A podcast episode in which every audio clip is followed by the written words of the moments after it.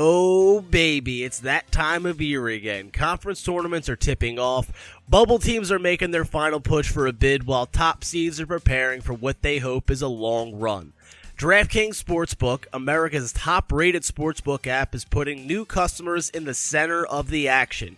Bet $4 on an underdog, win $256 if they win. It's that simple. Pick one of the select college basketball underdogs for your shot at winning $256, and all it takes is a $4 bet. Don't worry if college basketball isn't for you. DraftKings Sportsbook offers great odds and promotions on golf, hockey, and so much more. Download the top rated DraftKings Sportsbook app now and use promo code THPN when you sign up to turn $4 into $256 if the underdog of your choosing pulls off the upset. That's code THPN to turn $4 into $256 for a limited time only at DraftKings Sportsbook. Must be 21 or older, New Jersey, Indiana, or PA only. New customers only. Restrictions apply. See DraftKings.com slash sportsbook for details. Gambling problem, call 1-800-GAMBLER or in Indiana, 1-800-9-WITH-IT. Presented by the Hockey Podcast Network, this is Getting Bullied. I'm your host, Mark Giannone. You can catch us on Twitter at underscore Getting Bullied. Follow me on Twitter at Mark Flagman. Two N's. Get this in every episode of Getting Bullied through the Hockey Podcast Network, anywhere you get your podcasts.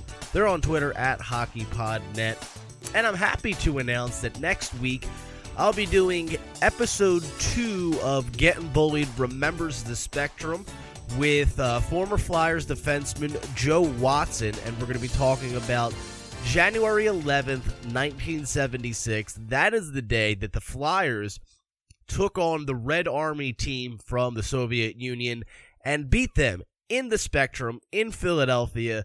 And if you've never seen the game, I don't know if you could catch it online. I have uh, the 10 greatest Philadelphia Flyers games that they released, I think right around their 50th anniversary. Maybe it was even their 40th. Um, I've had it for a while, but that's that's how I'm, you know, was able to go back and watch it. I'm sure you could probably find it online or if you want to find that box set, it's a great set. There's, you know, 10 really good games from spanning all eras. So you'll be able to see, you know, the 70s, the 80s. I don't think there was a 90s game in there, but there's some early 2000s, some 2010s stuff. Uh, so it was a really good, really good box set. If you're a Flyers fan and don't have it and want it, if you want to teach your, your children about it or, you know, your significant other, whoever, it's a great, great uh, tool to do that. So Joe Watson will be with me next week talking about the uh, the the Flyers beating the Russians in 1976. Flyers obviously coming off two back-to-back Stanley Cups and were the hottest thing going in hockey, really in the NHL anyway. And then of course there was that Russian team that was just beating everybody except the Flyers. Um, I wish we had that 76 team present day because this Flyers team that we're seeing right now, it almost feels like the the wheels are kind of falling off this thing kind of quickly. They they were able to beat Buffalo in a shootout Tuesday night, and you know, by all accounts, really, it was just a lackluster game that the Flyers really, if the if they were playing a good team, had no business of winning. I mean, they played Buffalo. Uh, uh, this is a team. They're a young team. They're not a good team. That you know they they haven't really figured out how to win games like that. They jumped out early on the Flyers in the first. They put up three, and the Flyers really just kept battling back the whole game, and never you know they, they never let up, which is good to see. But at the same time, you got to think that if they're playing a team like the Capitals, which they play tonight, if they're playing Pittsburgh, if they're playing Boston or the Islanders you you probably don't see that comeback happen. They it never gets to overtime, let alone a shootout. So it was a win. I'm not going to say it was a good win. You could maybe say I don't. I'm not. You know what? I'm not even going to say it was a character win because it wasn't. Because if you saw some of the bullshit that I'm going to get into in a little bit that happened in that game, you'll see just another glaring example of the Flyers, just a heartless, gutless team that to the outsider would say they don't give a shit about their teammates, one another. They just don't care. And it was ever present once again in the game against Buffalo. I just classify it as a win and nothing else. No other adjective needs to be put onto that because it was just a win. It was a game the Flyers probably should have lost. And it's just the fact that Buffalo is worse than the Flyers are better, if that makes any sense. Buffalo just didn't know how to stop the onslaught. They just, you know, uh, they jumped out to a three goal lead, or they jumped, they put three up in the first, and they just kind of were like, ah, that's probably good enough. It's a young team that hasn't figured out how to win games like that yet. When you you know you jump out big early, and the team you're playing keeps coming back. They didn't know how to deal with that wave from the Flyers, and I'm just you know, honestly, I'm even fucking surprised that there was a wait from the Flyers. Even though it was Buffalo, that seemed like a game that the Flyers would have just packed it in after the first and just fucking coasted and, you know, tried tried to play for Washington. So a win is a win, I guess, but I'm not really impressed with the fashion in which the Flyers won that game. And the big issue that, you know, everyone was talking about coming out of that game was the I don't even know if you could call it a hit. It was more like a mugging. It was an assault. It was an attack that was laid on Scott Laughton by Curtis Lazar of the Buffalo Sabres. And basically how it goes is there was a face off at center ice. And the next thing you know, Lazar is flipping Scott Laughton off his feet and dropping him on his fucking head. And there was not a single Philadelphia Flyer on the ice that did a goddamn thing about it. They just kind of watched it happen and then followed the puck down the ice. Not a fucking thing was done for this guy that just basically picked up your teammate. And you could call it any wrestling move you want. He suplexed them, he pile drived them, he fucking scoop slammed them, whatever you want to say. He assaulted Scott Laughton right on the ice, right in center ice where everybody's looking. It's not like it was mid play where, you know, my back was turned. I was following the puck. I didn't I wasn't sure what was going on behind me. It was right off the face off. It was right in front of you. It happened as soon as the puck was dropped. Everybody was looking at it and no one did anything about it. There's not a there's not a fucking set of balls on this team to go between any of them. There's not two balls on the entire Philadelphia Flyers team to allow that to happen to such an important player, a guy that a guy that brings it really game in and game out. He contributes offensively. He contributes defensively. He bring you know he can, he brings the hits when he needs to. Scott Laughton is a really good player for the Flyers. He's an important player for the Flyers, and he was mugged on the ice, on TV, in public, and nobody did a fucking thing about it. The Flyers should be embarrassed, really.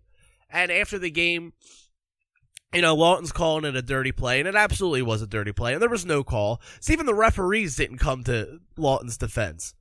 It was a dirty play, which makes it even more. If the refs aren't going to do anything about it, then the the players have to police themselves, and they didn't.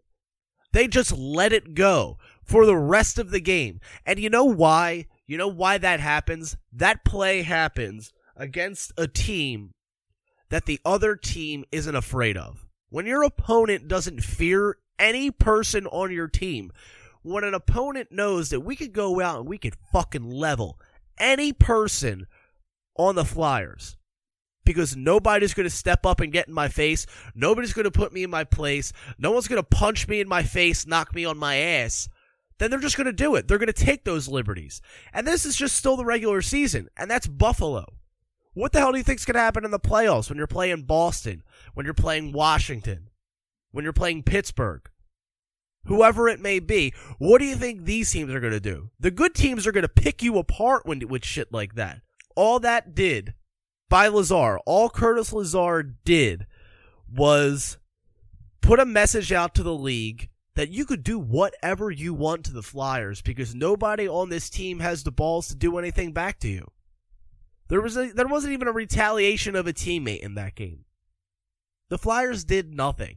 They should be embarrassed. We, as fans, should be embarrassed. And the Flyers, if they continue this route, if they continue going down this route, route or route, I don't know really what it is. What do you say? Uh, but if they keep going down this route or route where they're just going to let this happen to important players on their team, then they're not going to go far at all. And I already don't have the best confidence in this team to go far in the playoffs. I think they're a second round team, maybe, if they make the playoffs. Because they still have to play Washington tonight, who you saw what they did to them on Sunday. It was not good. Samsonov for Washington on Sunday picked the Flyers apart. And, I mean, to the Flyers' credit, they kept coming in that game too, but Samsonov just was that much better. So hopefully tonight, Brian Elliott starts again tonight for the Flyers. Again, in the third, or er, in the, I think it was after the first, Carter Hart got pulled against Buffalo. I don't know what's going on with Carter Hart. If you if you watched the post game press conference talking to Carter Hart, it's not. There's something not right mentally with Carter Hart. If you just heard the way he talked and how kind of negative and down on himself he sounded, it was not good. It's it wasn't encouraging to hear in the short term. Long term, over the next ten years, I have full confidence in Carter Hart because I think he has a ton of skill, ton of talent. He's got all the right intangibles, but right now, this season, whatever's going on with him is not good, and he's got to get out of his. He's got to get out of his head. He's got to get out of his own way. I don't know, you know, if maybe. And hey, I'm victim of this too. I know a lot of people out there are victim of this. This pandemic. I never thought I'd be the type of guy or the type of person that this would weigh on, because like you know shit like this in the you know in the real world you know pandemics and stuff like that like i'm just like all right whatever it is what it is i'll deal with it but really you know here we are a year into this thing it's march 11th and march 11th last year is when all by the way happy birthday happy birthday to my brother nick who turns 25 today god i'm old as shit um but yeah i mean a year ago today we're shutting down sports and now you know, we're coming out of this thing a little bit here. A year later, we're getting fans back slowly but surely. We're getting vaccinated, but you know, it's been a it's been a rough year. Not even from a sports perspective, just from a world perspective, and it's starting to weigh on people. So maybe that, who knows? I, I could just be making excuses. I could just be throwing bullshit out into the universe. But you know, maybe that has something to do with kind of the uh, somewhat negative demeanor of Carter Hart. You know, this thing could be weighing on people in ways that you don't really understand. You don't know also what's going on in his personal life that could be weighing on him. Maybe he's having girl troubles. It could happen. It's possible. Maybe he doesn't have girl troubles, which could be even worse. I remember back to an episode of Cheers. I'm not this old. I'm only 28. I wasn't alive when Cheers was on the air, but, you know, TV land and shit growing up. I love Cheers. Great show. I think it's on Netflix still if you want to watch it. But there was one episode of Cheers where Carla, the bartender, was dating the uh, star goaltender of the Boston Bruins. And I mean, this dude was an, a legit stud. Everybody in Boston loved him. He was great for the Bruins. And then once he started dating Carla, everything fucking started going downhill to the point where he eventually broke up with her because it was affecting his game. So, my point is, sometimes relationships, whether good or bad, could have a negative effect on a on a player's uh, play on the ice or on the field or on the court. Not saying that if he's having a successful relationship, he should break up with this girl, but whatever. I don't know what the fuck the problem is with Carter Hart, but he's in his own head right now. Everybody sees it. If you watch that press conference, you hear it. You see it on his face. Something's not right. And for such a cerebral player, for a guy that is known for being so mentally strong and, you know, he meditates and all that good, you know, mental, you know, health stuff, he does it all. It's weird and it's discouraging right now in the short term this season for the Flyers to see him talk like that, to, to, you know, to hear him talk like that, rather to see his face as he's giving these answers to these questions, you know, he admit, you know, he's just not good. He's just not good right now. And the Flyers have not been good in front of him defensively, but still there have been plays that he's need to make that he hasn't. And where last year and the year before he would have made them. So I don't know. Right now the Flyers have a ton of issues as far as stopping the other team from scoring and their best medicine for it is is uh is Brian Elliott. Brian Elliott has played very well in the times that he's been thrown in there. So you know he kind of st- he stopped the bleeding against Buffalo. I mean, I I would have started him against Buffalo anyway, just because of the success he has he's had had against the Sabres in his career and this year. I would have started him then. I understand you have to let players, you know, kind of play through it. And I think to an extent that Alain Vigneault and the Flyers coaching staff has, you know, there's only two goalies. So they're going to have to let Carter Hart play through this thing. It's not like they can just bench him long term, you know, sit him for a week or two. That's not going to happen. So you're going to have to kind of deal with this thing on the fly. And it's not really, you know, it's not the greatest situation, but it's a situation they find themselves in. And Alain Vigneault, as we find out today going into the Washington game, has no problems benching players. Because Phil Myers is once again, once again riding the bench. He's going to be a healthy scratch tonight. And you know, really, I'm I'm I'm kind of just tired of the bullshit. I'm tired of these, you know, these fucking reindeer games that Vigneault likes to play with scratching, you know, the some of the more prominent players on the team. Last year, when he really st- when he started doing it, you know, it, it was a change up from Dave Hakstol, who just kind of, you know, he would bench guys, but he would bury them, and that doesn't work. And really, what Vigneault is doing isn't really working either. And I get Phil Myers when you listen to his comment, when you listen to Alain Vigneault's comments today about Phil Myers and the reason for the benching, it's because, you know, really he's just not doing the little things. He says he needs to be stronger on the puck, not get knocked off the puck when, you know, in those collisions on the boards and, you know, in keeping the pucks in and stuff like that. He just needs to be, I guess Vigneault feels he needs to be stronger on the puck and just do the little things better. But my my point is here, I can't really fathom a world where the Flyers eh, it's not like they have depth at defense. So I I'll I will take you know, I'll take Phil Myers going through struggles over, you know, Nate Prosser or Gustafsson or Hägg. You know, these guys are going to get slotted in, in there, and really, they don't give you much of anything either. And this isn't the first time he's benched Phil Myers this year. And the benching, obviously, the first time didn't fucking work because you're doing it again like a week or two later.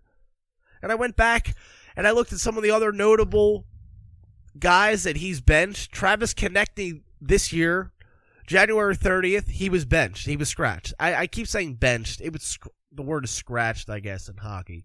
Uh, so he scratched him January 30th. In the next four games that he played, he only recorded three shots. Then he missed a bunch of time there from you know because of COVID. From the 8th of February to the 3rd of this month, uh, that Pittsburgh game is when he finally came back, and he's just now starting to pick it up he scored the goal Sunday or Saturday against Pittsburgh. He played well Sunday. He played well in the uh, in the first game or in the second game against Pittsburgh last week. So he started to come onto his own. But then you saw this goal against Buffalo where he had to wrap the guy up and he just fucking let a free shot go and it led to a goal. So who's to say really that the benching worked for Travis Konecny? I can't say that it has. In the four games he played immediately after the benching, he didn't put up a point. He only he only had three shots in four games. So did the benching work there? Probably not. JVR got benched in the playoffs last year. He had a down year all year last year. He was in and out of the lineup. The benching didn't really work there. Jake Voracek got scratched going into the final game of the round robin where the Flyers were playing for the number one seed in the conference. And you know, he had an all right playoffs down the, you know, down the stretch. He played well. I don't know if that was so much the benching or, if, and it might have been. It absolutely might have been because Voracek, as we've seen with his response earlier this season to Mike Sielski in the press conference, he can kind of be he can be kind of a defiant motherfucker. And when you piss him off, you know, he kind of lashes out. So maybe his increase in play, maybe that worked for Jake Voracek. Benching doesn't really work for everybody what works for one guy might not work for another. Voracek seems like the guy where he could get scratched and come back and be like, "Oh, oh, you're going to scratch me. Well, watch this." and use that as motivation. And I'm not seeing it a ton from other guys on the team that have been scratched that are, you know, it, it may hurt their confidence even more.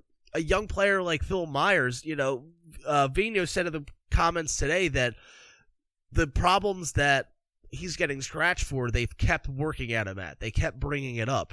So he could be, and I don't know. I don't know him. I don't know his mental makeup. And he could be in a situation right now mentally where he's like, "What the fuck? Nothing I do is right. I'm trying to adjust it on the ice. They're still ri- they're still riding me for it, and now I'm not even in the lineup for it." So this could be counterproductive for a guy like Phil Myers because he was just bent, he was just scratched a couple weeks ago, presumably for the same types of issues, and it didn't work then because you're doing it again here, you know, a week or two later. I like Phil Myers a lot. I think he's got a lot of talent. Vigneault said as much as well this afternoon.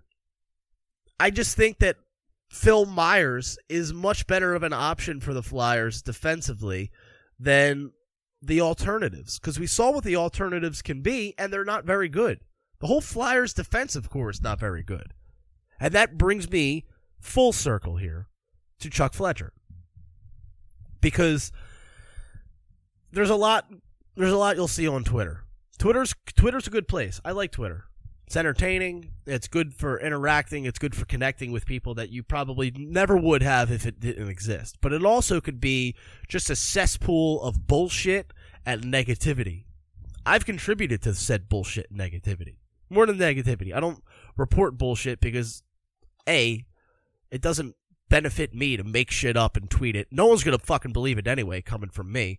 But you see these guys out here that are quote unquote insiders and they have these quote unquote sources that are scouts or fucking, you know, the guy that cleans the jock straps or, you know, the lady that, you know, the, the seamstress, whoever, whoever the fuck they claim they know that know that has quote unquote inside shit. Uh, the, you know, you see these reports that Chuck Fletcher is working on shit, but he's not too keen on pulling the trigger on a move because he until he sees the team improve. Until he thinks this team can go somewhere if, to make pull to pull the trigger on a move, he's not going to do it. Which is like the biggest load of bullshit ever. It's the dumbest thing you've ever heard. Well, this team's not good enough. So until I think they're good enough, I'm not going to make a trade. Like, what? Do you hear how stupid that sounds? That a general manager of a team is going to say, like, I don't, I don't think this team's very good, and until they prove they're very good, uh, I'm not going to make a trade. So, then I guess you're never going to make a trade because this team is what they are. They're not going to get better without a trade. So that report is stupid. The thought of, of somebody thinking that is stupid. Chuck Fletcher needs to make a deal. Everybody knows it. Alain Vigneault pretty much said it yesterday in his press conference after Flyers practice. He said more or less the Flyers have yet to find a replacement for Matt Niskanen on the on the top line with Ivan Provorov. A, I think that's kind of an indictment on Provorov, low key, saying that Provorov probably hasn't done enough to uplift the players that we've put him with, because, I mean, really, if he's the best defenseman on your team, if he's your if he's your bona fide, locked in, written in pen, permanent marker, whatever, etched in stone, number one paired defenseman, then you shouldn't have to go scour the universe for another bona fide number one. He should be able to uplift a guy with skill and with talent, and they've put guys there. Gostisbehere's been in that spot. They've had Myers in that spot. They've put guys there. I think Gustafsson was there at one point. They've put guys there that, you know, and maybe those, t- you know, it's it's not all about Provorov. It's also about the guys. You know, they're probably just not fit for that role to be a number one guy. So those comments by Vigneault, I think, are somewhat an indictment on Provorov, but they're more an indictment on Chuck Fletcher, saying that look, the people and really the person, because they brought in just one defenseman, and that being Erik Gustafsson, the guy we brought in, thinking that the guys we had in house could step up to that role, hasn't been enough. And really, Chuck Fletcher, it's not like Matt Niskanen dropped this thing on the Flyers like a week before training camp and they had to scramble to get a guy. There was enough time between Niskanen's retirement announcement and the season starting that something better could have been done. And Chuck Fletcher just went with, you know, I guess something that he saw as a cheap depth move. I guess the thought process was just get in another guy and we'll just have a pool of defensemen and we'll figure it out as we go. And that's what they've had to do. And it's not working. It hasn't worked from the beginning of the season to this point. Everybody sees it. I'm sure Chuck Fletcher sees it. That's why to to think that there's a report saying that he's not going to make a move because he doesn't think the team is good enough is it. Uh, Ooh, don't want to say that. It's it's ridiculous. That's what I was going to say. It's ridiculous. It's stupid. It's a stupid report and it's a stupid idea. It's dumb. And really, I kind of went back and because it got me thinking you know, we're, we're, we're looking for Chuck Fletcher to make this big move, this big game changing move to save the Flyers and to save the season. And really, I don't know if he's, you know, I don't know if he's a guy I could trust to do that. And he's never really, with the Flyers, he's never really been in this situation where he had to improve the team in this way. I think prior to this, he was just feeling out what he had and trying to, you know, add pieces here and there. But the problem that I've seen is the pieces that he's added, the you know, the little pieces that he's added, the little moves that he's made since he's been with the Flyers haven't really amounted to much. Capfriendly.com is a great website. This isn't an ad. This is just me, you know, singing their praises. I I wanted to, all I typed in in Google was Chuck Fletcher Flyers trades, and lo and behold, Cap Friendly has Chuck Fletcher trade history, and I'm sure this is you know they do this for everybody, and it goes back to even his time with Minnesota. So good. You have every trade I would pursue. I would, yeah. You have every trade that Chuck Fletcher has ever made uh, in his career dating all the way back to 2009 when he acquired a, tw- a 2009 first round pick, a 2009 third round pick, and a 2009 seventh round pick uh, in exchange for the number 12 overall pick that year, which was Calvin de Haan to the New York Islanders. So Cap Friendly is great if you want any information on trades, on uh, contracts, whatever. So I'm just like I'm just perusing the the moves he's made, and if you look at the moves he's made on draft day, they're great. You know, the trade up, the trade down.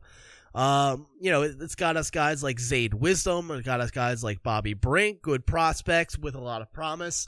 Goal scoring acumen and Bobby Brink, toughness acumen and Zayde Wisdom. Zayde Wisdom is a guy that I wouldn't mind bringing up to the Flyers right now because he's playing well and a guy like Nolan Patrick is not. Again, real quick, I got to digress back to what I was saying about the benching. Nolan Patrick has gone 16 games without a point. 16. In 56 in a 56 game season, he has so far gone 16 games without a point and he's still in the lineup. But Phil Myers making you know, and Phil Myers hasn't been lighting up the score sheet either. But I feel like Nolan Patrick has been worse longer than Phil Myers, and all Nolan Patrick does is get thrown. And you know he scored, so to his credit, he scored in the shootout, but he got put into a high leverage situation in the shootout that he, thank God, came through on. And maybe he could use that as some confidence. I don't know. Because they've moved him in the lineup, they moved him to right wing, they moved him up and down the lineup, and nothing works in game, so they throw him in a shootout. They're showing him at every level, at every step of the way that they have confidence in him and in his abilities, but other players on the team, guys that have proven it, like Travis Konecny, guys that have done it over a long career, like JVR last year, Jake Voracek, you know, now, nah. Bench you, second overall pick who hasn't lived up to the hype. We're gonna, we're just gonna keep, we're gonna keep going to you, kid. I don't get it. And I guess you know, I guess he's been okay off the puck, Nolan Patrick, but he's the name of the game here when you draft a guy second overall, you're not drafting him because he does good off the puck. You're drafting him to contribute to goals one way or another, whether it be scoring them himself or setting up other players to do it. And he hasn't done it. And they're putting him in every position they can to they can for him to succeed, and he's not doing it. But these other guys, there's just I feel like there's heavy favoritism with Alain Vigneault, and he's not shy about it. And I think in this in this instance with Nolan Patrick, he's kind of he's beating a dead horse, and he he's hitched his wagon to the wrong horse. Yeah, that's that that would be it. But back to Chuck Fletcher, I'm looking at the moves that he's made to try to add, I guess, the depth moves, the finishing touches, if you will, to to the Flyers since he's been here.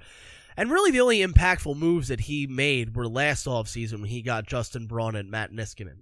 And I criticized the Niskanen trade because they traded Radko Gudas and they ate so much of his contract, and that you know, for a team that was capped strapped to begin with, I wasn't thrilled with it. But obviously, Niskanen paid great dividends for the Flyers last year. He was one of their best defensemen.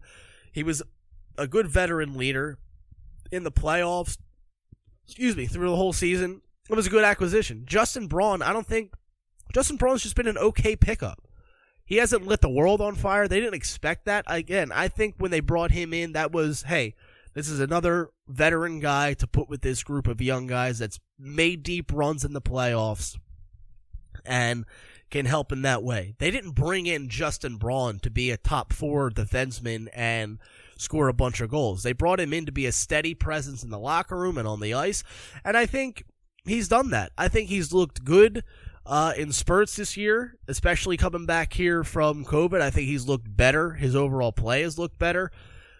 He's not the goal scorer. He's just the stay-at-home defenseman, make the blocks, make the hits, be that guy. And I think he, I think he plays his role well. So I think those two, mo- the, those two moves by Fletcher were good. Uh, I go back to the the the Nashville trade. I think that was the first trade that he made with the Flyers. Um, getting or one of the first when he traded. It was no, it doesn't matter. When when he traded Wayne Simmonds to Nashville and got Ryan Grant, and I believe there was a fourth round pick in there. Um, I'm just going over it right now, trying to find it. But yeah, so they got Ryan Hartman uh, and a conditional fourth round pick from Nashville for Wayne Simmonds. And again, you know, it was kind of a move. I get it. You get the draft pick, and that's that's probably the, that that was really the get in the exchange for Wayne Simmonds, whose contract was expiring. They knew they weren't going to re-sign him, so you get what you can get. And the Flyers were kind of on the outside looking in that season as far as the playoffs were concerned. So, and Ryan Grant was really Ryan Grant. I keep saying Ryan Grant. That's not who it was. Ryan Hartman. Ryan Grant did come here. I will get to that. But Ryan Hartman was the acquisition made. And, yeah, it was just kind of a guy that was a former, you know, high draft pick that it was just kind of like, hey, we'll see what we can get out of this guy who once showed a ton of promise. We'll see if we can, you know, kind of kind of like what I've been saying with Nolan Patrick. You know, new scenery, you know, new city, maybe that changes things, and it didn't.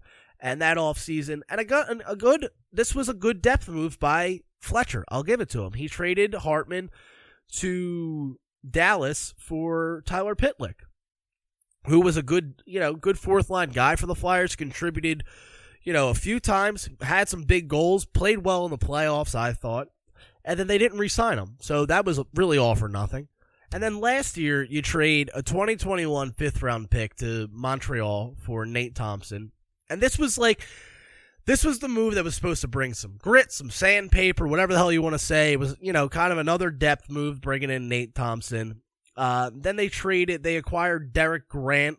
I said Ryan Grant earlier. I don't know where the fuck I got Ryan Grant. That's probably a guy somewhere. But they got Derek Grant from uh, Anaheim for a conditional fourth round pick. That was the pick they got from Nashville. And you know these they were just kind of like lackluster moves, lackluster deadline moves. And at the time, the Flyers were playing good.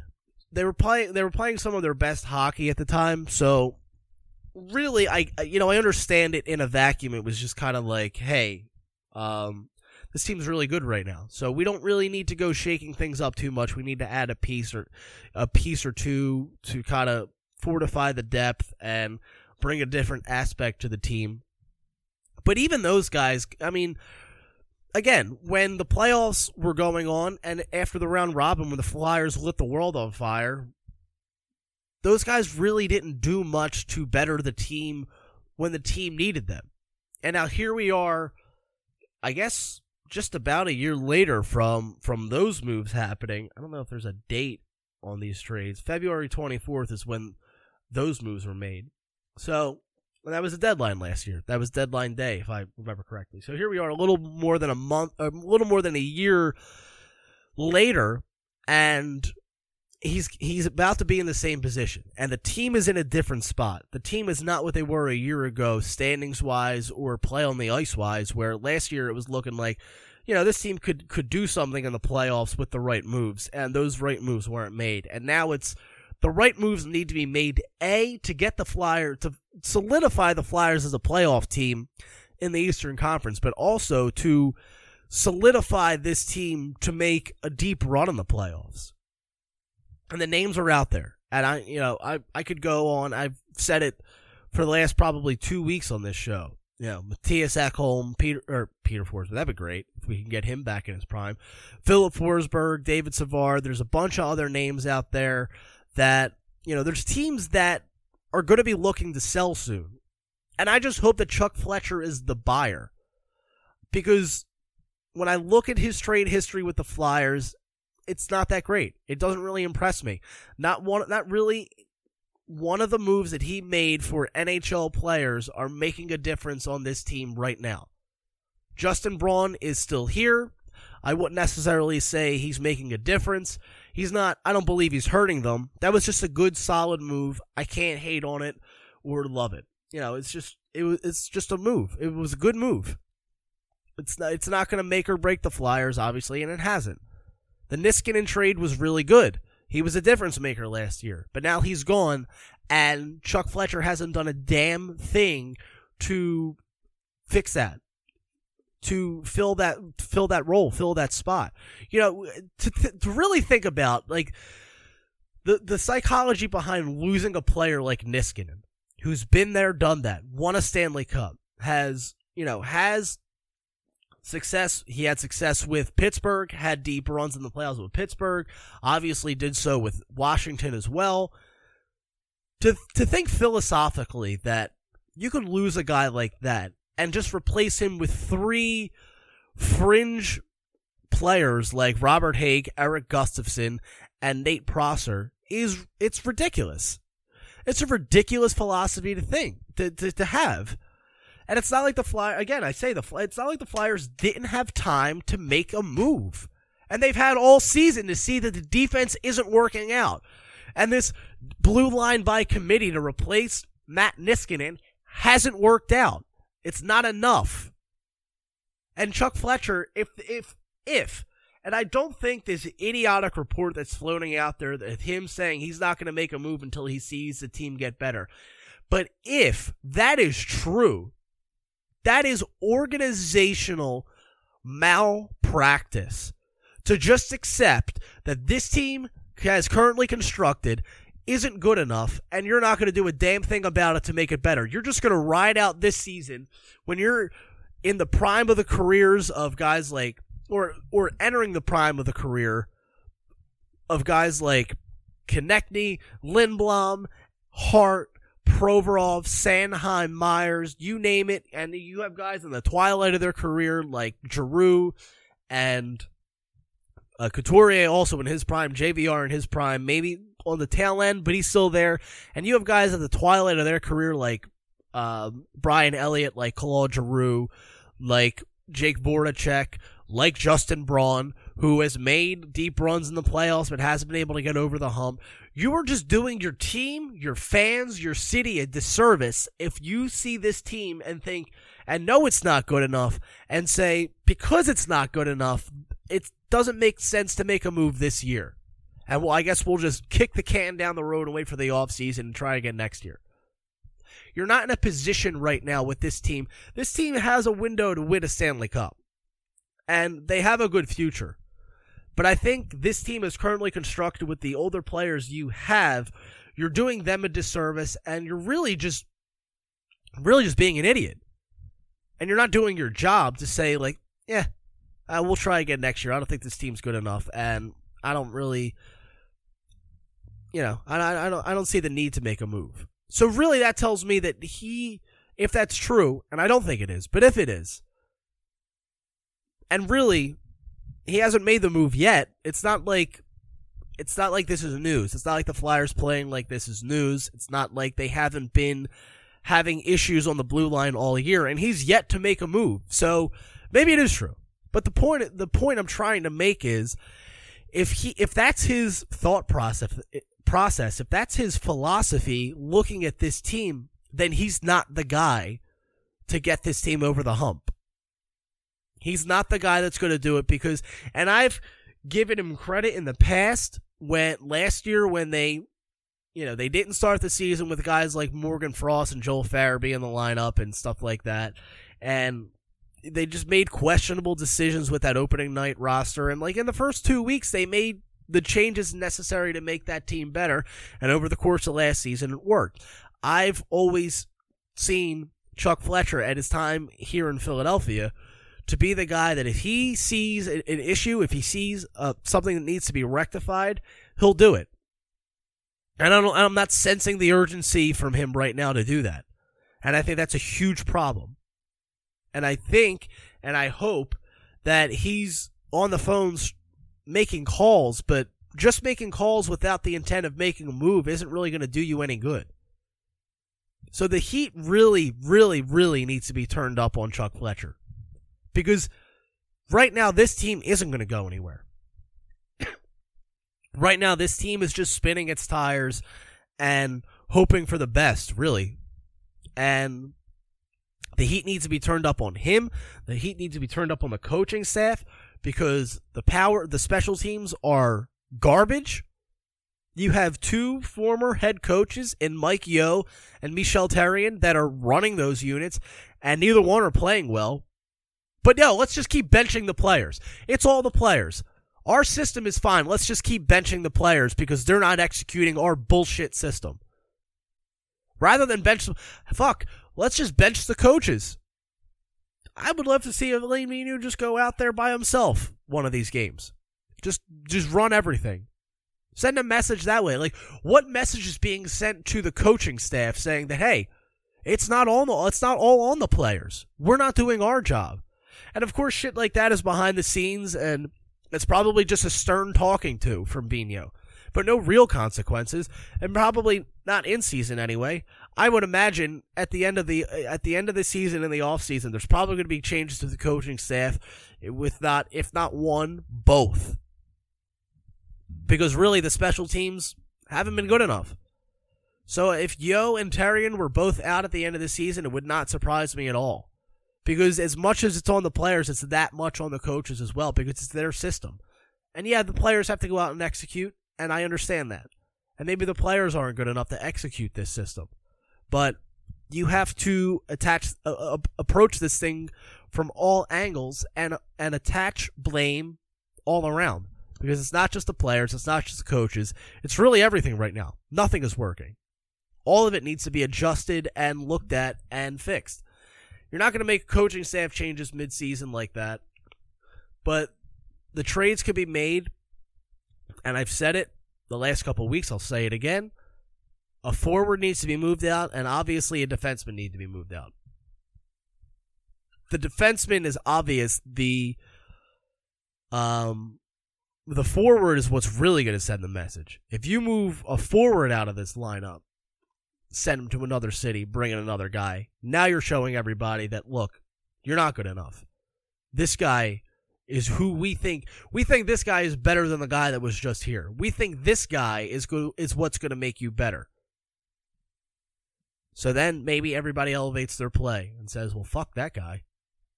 We're all we're all we are a good team and we are going to start to play better."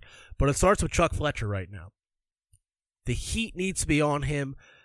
Fans need to be calling for it. I hope the fans at home, they have been Hope they continue to be loud and vocal in their displeasure for the way this team plays on the ice. I hope that you know anytime you get a win, you're gonna get a, you're gonna get excitement. But I hope nobody really buys too much into the win, the bullshit win over Buffalo. And tonight, you really, we'll see with this benching of Phil Myers what it does. Hopefully, when he comes back in the lineup, he you know, maybe this time the benching works. Maybe this time the benching sends the message, but I it doesn't have a great track record. It may not this time, but again, every player is different, so hopefully you know, hopefully this is the move the fly or at least Phil Myers needs to, kind of elevate his play. And we'll see tonight how they go. I don't have a ton of confidence coming into this game. If Samsonov is tonight what he was the other night, um, I don't really see the, the things going the Flyers' way. But you know, coming off of a win like that in Buffalo, sometimes that does weird things to you. The way you have to battle back and build a little confidence. Washington's a good team. These are the teams you're going to have to beat. You could beat Buffalo, New York, and Jersey all you fucking want, but you're not going to see them in the playoffs. You'll see a team like Washington. So they have to figure out a way to beat this team. And I don't have a ton of confidence. I don't think the Flyers are going to win this game. I don't think it's going to be an ugly loss. I just think it's going to be, you know, another predictable loss. The Flyers are going to play the way that we've kind of known them to play. Just lackluster defensively. There's going to be a lot of breakdowns, and they're, you know, more often than not, on more than one occasion, they're going to leave Elliott out to dry. And hopefully he's up to the task to make the big saves and the big moments when he needs to. Again, you can follow me on Twitter at Mark Flagman two N's. You can follow the show at underscore getting bullied. You can get this and every episode of Getting Bullied the Hockey Podcast Network. They're at HockeyPodNet on Twitter. And once again, I would like to remind everybody that next week on Getting Bullied, one of the episodes, either the Monday episode or the Thursday episode, haven't really decided which one yet. I will be talking to former Flyers defenseman, a lifelong Flyer, played here worked here after in the uh, you know with the team. Uh, recently retired, I guess, just from work from the workforce, and that'll be Joe Watson. And really excited about that. Guy, I've always seen interviews with him in the past. He seems like a really entertaining guy, so I'm excited to talk to him. And we are going to be talking about uh, January 11th, 1976, and that is the day the Flyers beat the Red Army team from the Soviet Union after sort of a a tour. I don't know if it was a tournament. They called it. I don't. I don't even remember what what series it was called. But basically, the Soviet Union sent over two teams from Russia and played a bunch of teams in the NHL, and the Flyers were it's it was great too. the Flyers were the NHL's last hope of beating the Russians, and god damn it, they did it. So we'll be talking to Joe Watson next week about that. Really excited for that. Uh, again, Flyers tonight, Capitals. Not a ton of confidence. I'm expecting a loss. Hopefully, I am wrong, but we'll see how things play out. So um, until next week, until Monday, everybody enjoy your life and let's go Flyers.